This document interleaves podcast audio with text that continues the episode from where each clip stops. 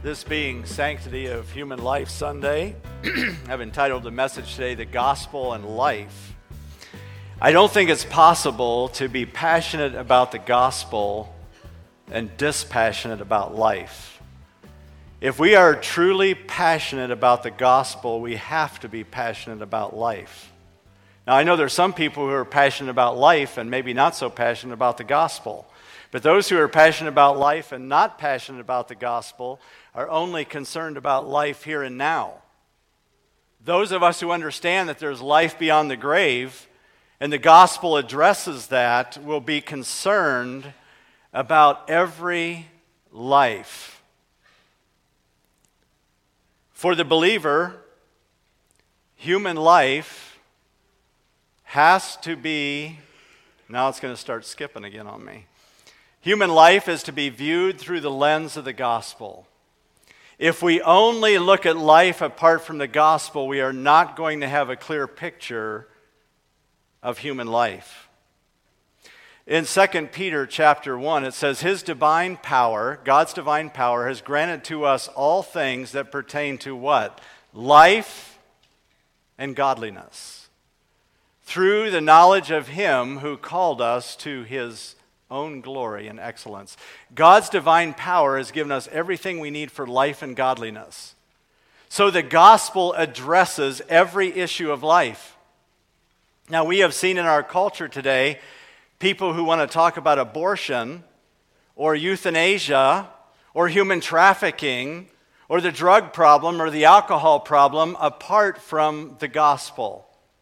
And they make it a political issue, a moral issue, but the problem is it's a gospel issue. Every issue that we deal with in life is a gospel issue. And the reason we have these issues is because we have turned our back on God, and therefore we have a problem in our culture. But God has given us all things that pertain to life and godliness. He said, I am come, in John 10:10, that you might have life and that you might have it more abundantly.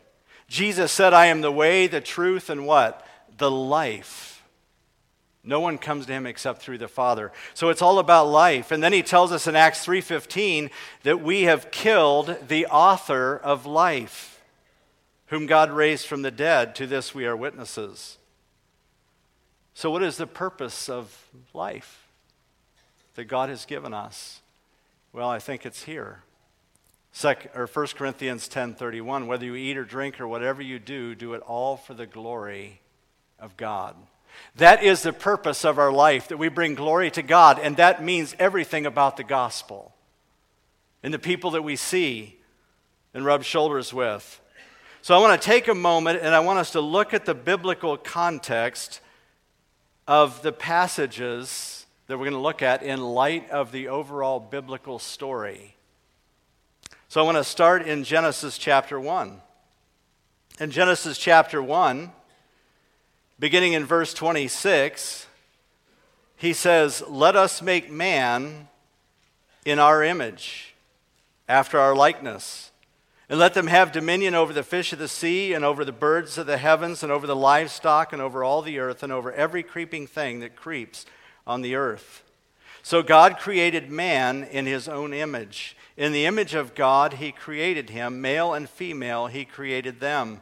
And God blessed them, and he said to them, Be fruitful and multiply, and fill the earth and subdue it, and have dominion over the fish of the sea, and over the birds of the heavens, and over every living thing that moves on the earth.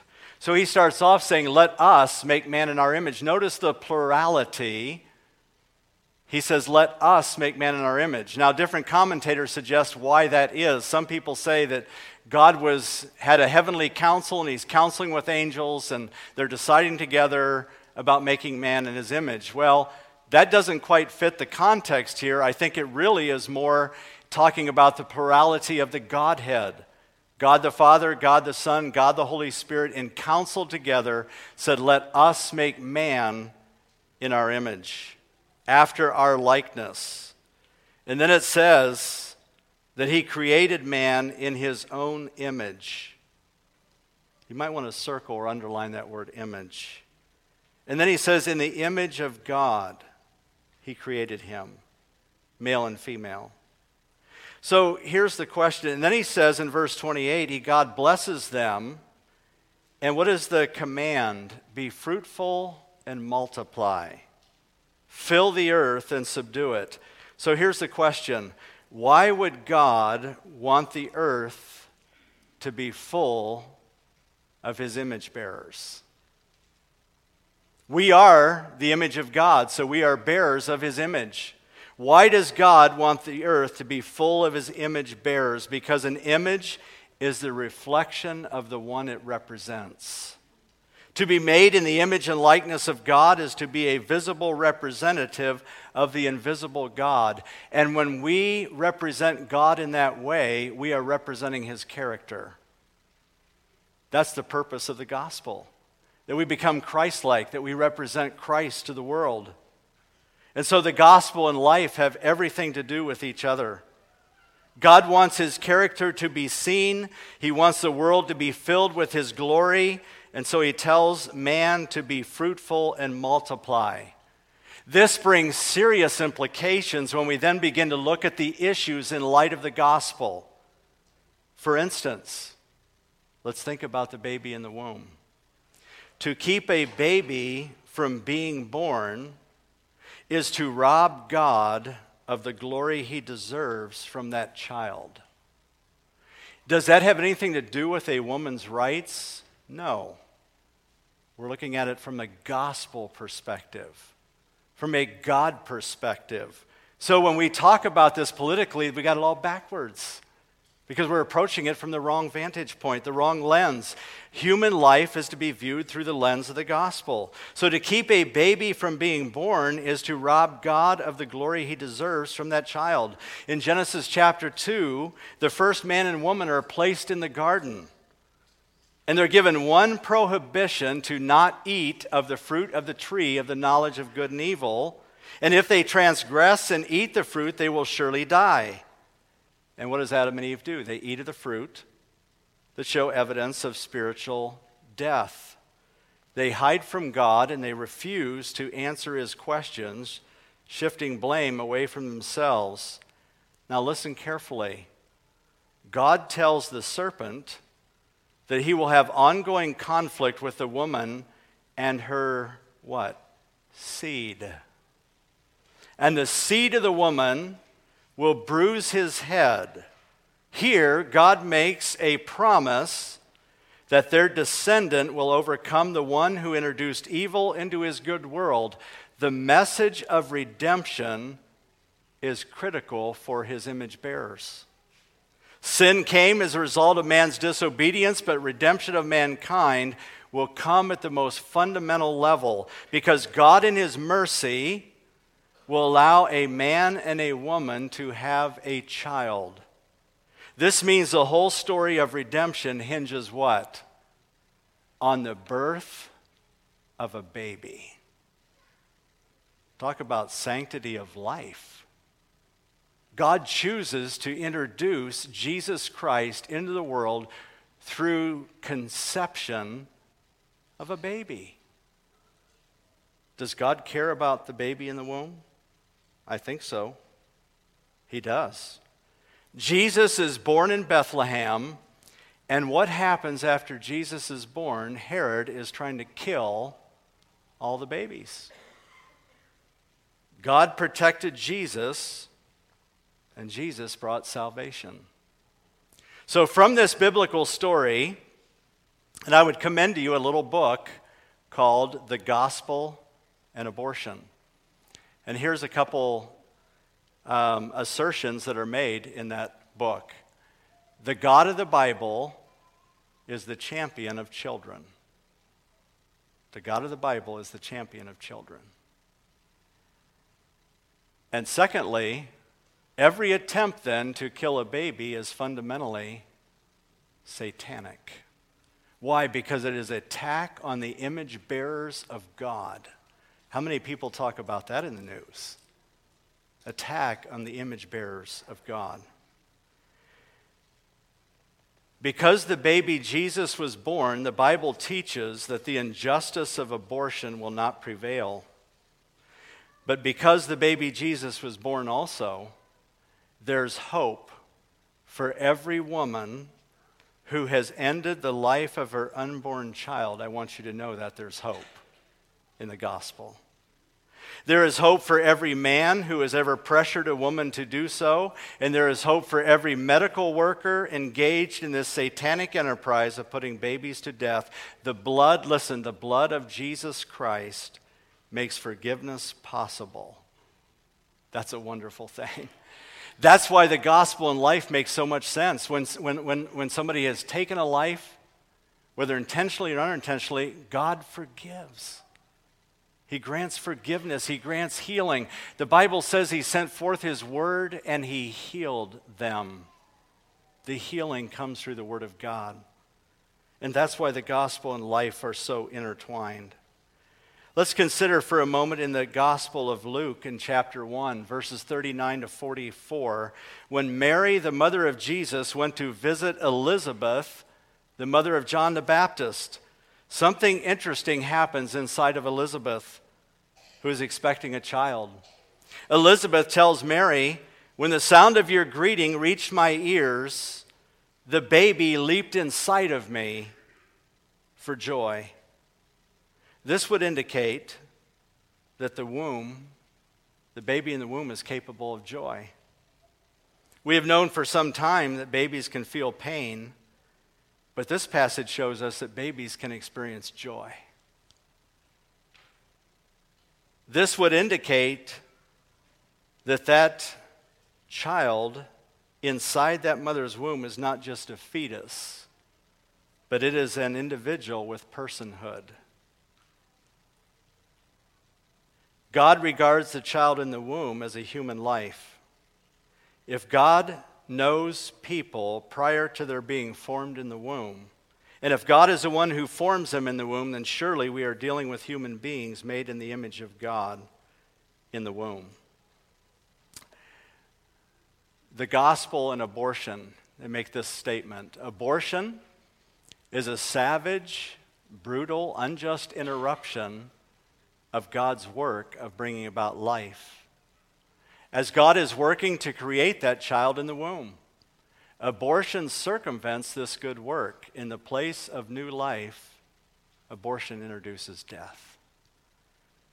God is all about life.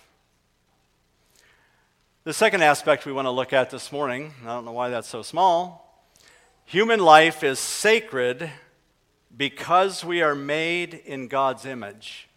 We saw this in Genesis chapter 1, verses 24 to 26. We are made in the image of God. James Montgomery Boyce suggests three ways we're made in the image of God. Now, when you look at different commentaries, there really is no definitive way to say, what is the image of God? What does it mean to be made in his likeness? We have ideas, but can we definitively say? I think we have some suggestions that we'll throw out that I think we can relate to. The first one is personality. Intellect, will, emotions, we all have that, so does God. Intellect, emotions, and will. Personality means we have knowledge, feelings, and a will. Now, some of us have a lot more knowledge than others. This past week, I was watching Jeopardy. I don't know if you guys got to see it. They had this special shows on Jeopardy, and they had the three champions of champions, as it were, and they wanted to see who was going to be the GOAT. You know what the GOAT is, right? The greatest of all time. GOAT. Well, Ken Jennings won $1 million, and I don't know, I might have answered maybe two questions out of I don't know how many shows. I mean, it was just phenomenal. I'm like, how can they possibly? I said, if I could read for 12 hours a day, I don't know how many years it would take, and I still wouldn't retain what this man retained. It's amazing. God has just gifted certain people to do that. But we all have this personality, and we all have different personalities. And God has used them to promote the gospel, to bring together a church, a body of believers, and use those personalities who are all made in the image of God, who have different passions, likes, talents, gifts, abilities, and yet God uses it all. But here's the difference. Animals have personality, but not like humans. And I know some of you say, you haven't met my dog. Well, that's okay. Animals can't reason like humans. While animals can reproduce, they don't have the capacity to love like humans. Animals also do not have the capacity to worship like humans. So God has given us a capacity in our personality to worship and respond to God in a way that animals cannot. I was reminded that we had a dog that severely tested my sanctification. I mean, that dog, this was in Virginia, he refused to go to the bathroom outside in the wintertime. And it's not even cold in the winter in Virginia. I don't know what he would have done here. He would have been killed. That's what would have happened. He'd have been killed. He just absolutely could not be potty trained. I should have put a diaper on him because he was just bad. But personality. We ended up having to get rid of the dog, but that's another story. I didn't kill him. I didn't shoot him. All right, let's go on. Number two, the second aspect in the way that we are made in the image of God is we have morality. God has morals to him. He has a moral law to govern his universe. This includes freedom and responsibility, but not without any restrictions. Now, God does give us freedom of will to choose whatever we want. Adam and Eve chose to disobey God in the garden, eat fruit from the tree, but with that freedom that they chose, they faced what? Consequences. So yes, we have the freedom to choose to disobey God even, but with that, there are consequences that we will face. God gave them the freedom to disobey, but it brought consequences. But there's another important aspect in this morality aspect. This shows that we can receive moral instructions and choose to obey or disobey. We have that capacity as humans. God has given that to us. He gave moral instruction. They disobeyed that moral instruction. So that's important to know. And what is God's desire for us? That we would put on the new self, according to Colossians 3:10, which is being renewed in the knowledge after the image of its creator. And then he tells us in Romans 8:29, for those whom he foreknew, he also predestined to be conformed to the image of his son. That's God's desire for us, to be conformed to the image of his son, in order that he might be the firstborn among many brethren. He tells us in Genesis 2:16, the Lord commanded the man, saying, you may surely eat of every tree of the garden. In other words, you have freedom to do that, but he says, of the tree of the knowledge of good and evil you shall not eat, for in the day that you eat of it you shall surely die. God put a restriction on it. So some people have this idea that they're autonomous. They can do whatever they want. Well, there's a truth to that, but there's also a truth that there's a consequence when you choose to live autonomously from the Lord, because God has given us that morality. Thirdly, there's spirituality, that we are made for communion with God. John 4:24 says, God is spirit, and those who worship him must worship him in spirit and in truth. Now, we learn a lot about what it means to be human from Adam and Eve. Kurt Strassner, in his book, Opening Up Genesis, suggests four traits of humanity. Let's look at them just briefly. Four traits of humanity. The first one is dignity. If man is created in the image of God, no one has the right to degrade or destroy human life, neither one's own life nor that of another. The principle must be applied also in social justice, race relations, sexual ethics, abortion, euthanasia, and many other topics. We should have a high respect for life, the physically sick, the terminally ill.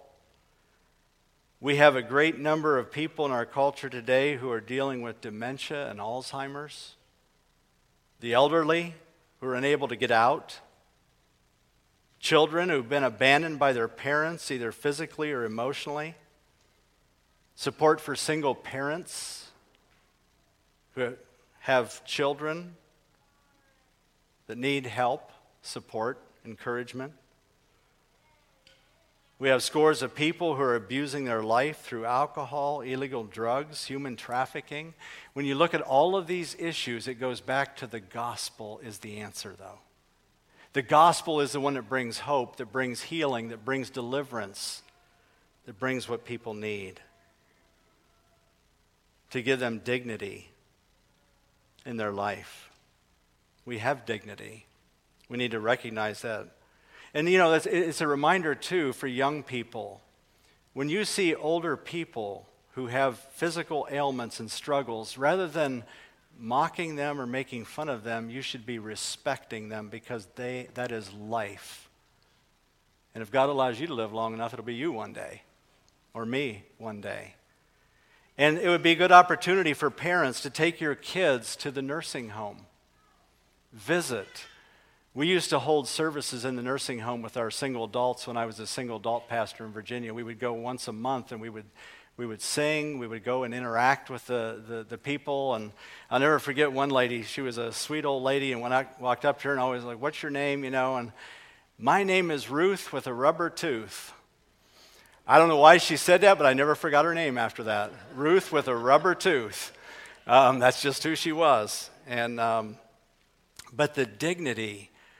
And, you know, so many young people are afraid when they see wheelchairs and walkers. And when you go into a nursing home, that's what you see. But it would be good for your kids to be exposed to that. And visit some of the people who used to be faithful right here in these pews. Would be a great encouragement to them. Well, let's move on. Next, maybe it's not going to move on. Dominion.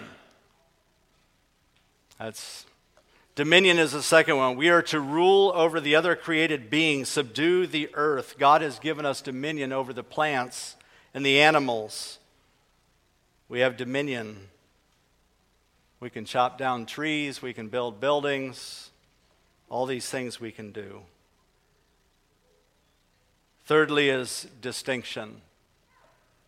Male and female, he created them. And notice how that is under attack in our culture. But again, gospel and life makes sense when we look at it through the lens of Scripture.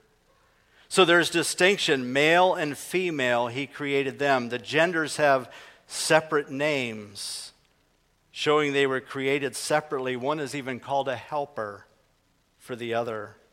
They are created equal in the image of God, but their roles are clearly distinct. And what does our culture try to do? Erase that. Because why? We're made in the image of God, and it's an attack against the very character and the image of God. 4 is duty. Duty. Notice the first thing God did after creating Adam and Eve was to bless them. He gave them a command, be fruitful and multiply, fill the earth and subdue it. That is the duty of man, that we are to do that.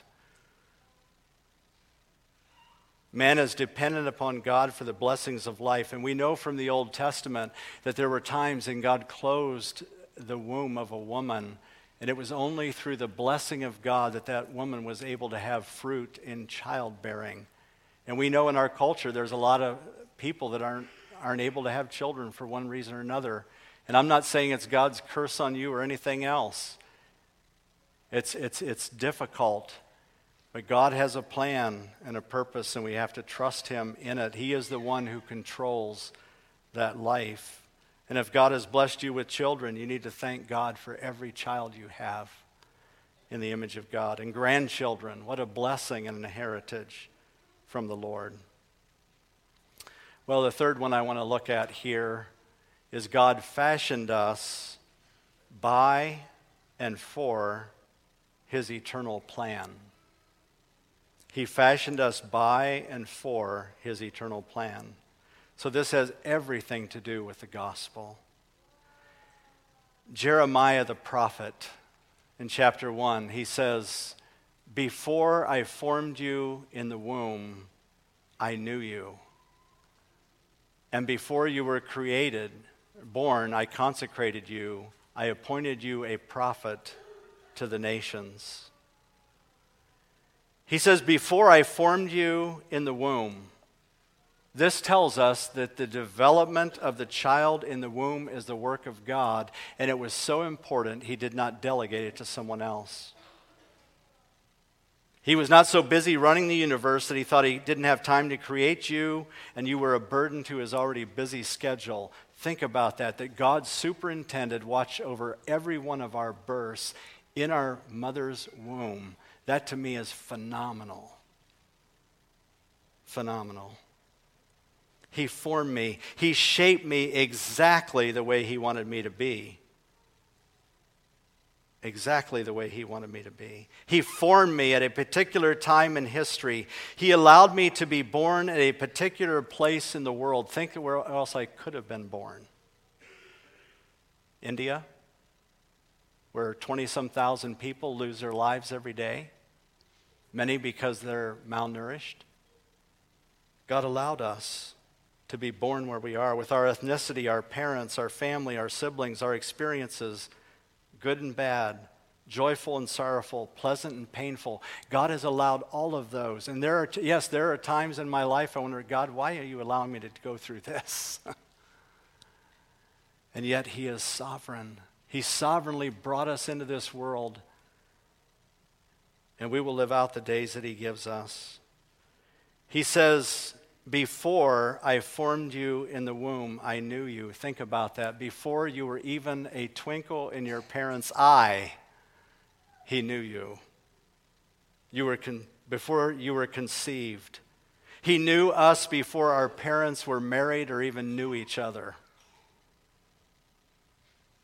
It's amazing. He also told Jeremiah, I appointed you a prophet to the nations. What does this tell us? That God determined Jeremiah's life work.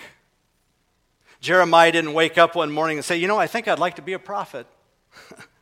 No, he was called a prophet before he even existed.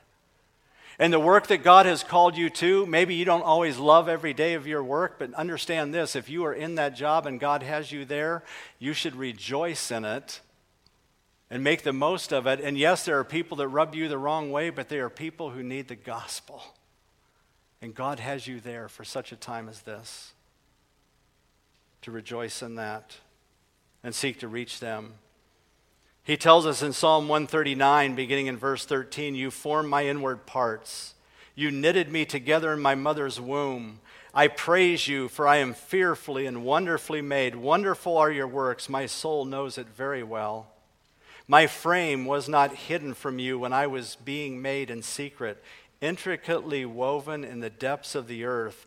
All his days were written in God's book when none of them had yet come to be, when his substance was yet unformed. That's what God did. He tells us in the book of Job, your hands fashioned and made me. You clothed me with skin and flesh and knit me together with bones and sinews.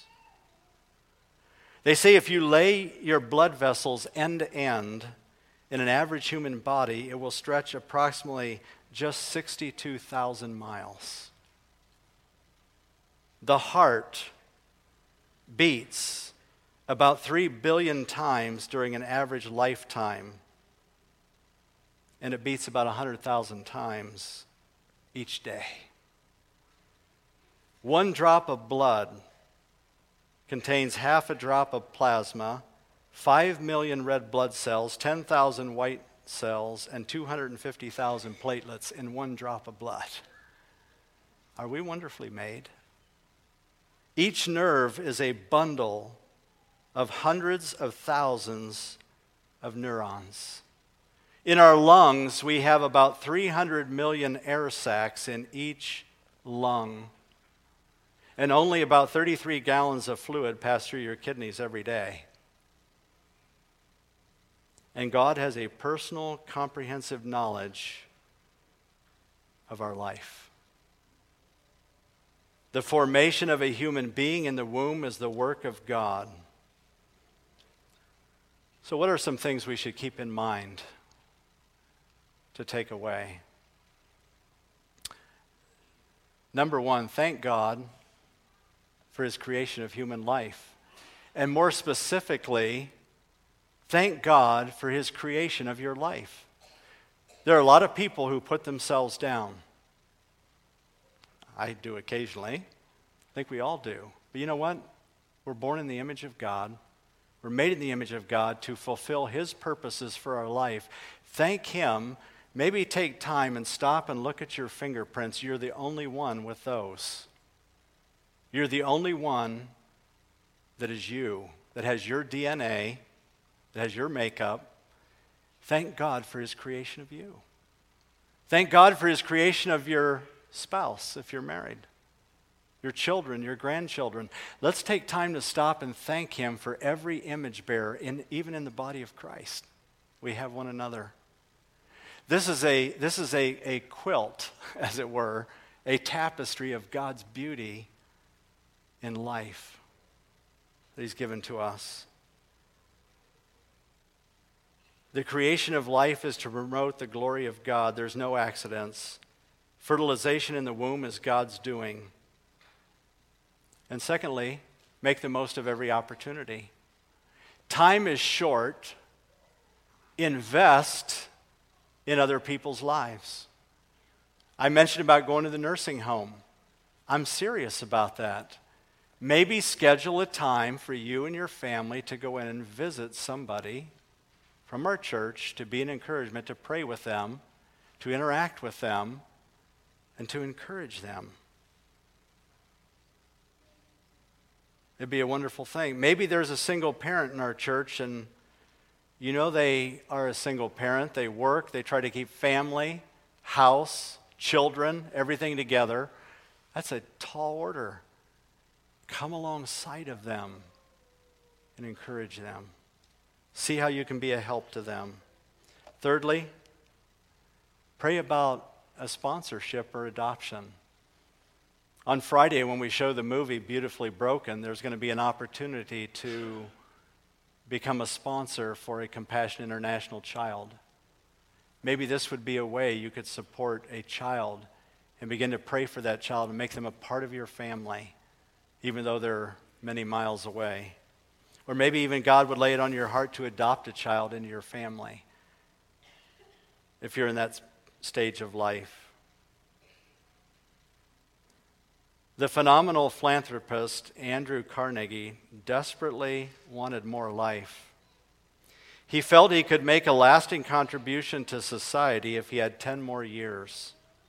He offered $200 million for another decade. That's $54,794 a day, $38 a minute, but no one could accommodate him. Let's bow for a word of prayer. As you do, perhaps you work with someone or you know someone in the marketplace.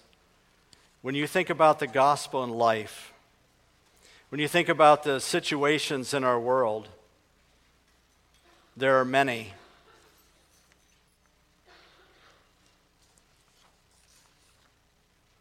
We have not just issues with abortion, but we have issues with human trafficking. We have issues with Alzheimer's, dementia, the elderly. There are so many terminal illness, so many things that attack life. And God wants us to interact with them with the gospel. And so I would just ask you to pray as an individual, to pray as a family and say, God, how do you want me to interact? How can the gospel and life, my life, intersect with someone that needs to hear the truth? And maybe you're here today and you don't know Jesus as your Savior. Jesus died on the cross for your sin and shed his blood. And if you're here this morning and you had faced the horrible consequences of a horrible decision, just know this, the blood of Jesus Christ forgives of all and every sin. And he removes the sin as far as the east is from the west, the Bible says. And he holds that sin against us no more. It is buried in the sea of his forgetfulness. And that's where you need to place it too, in the sea of forgetfulness, in the sea of forgiveness. God is a forgiving God.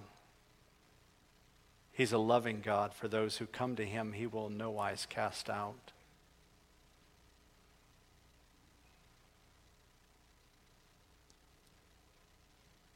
May God help us to be passionate about life and passionate about the gospel. Let's pray.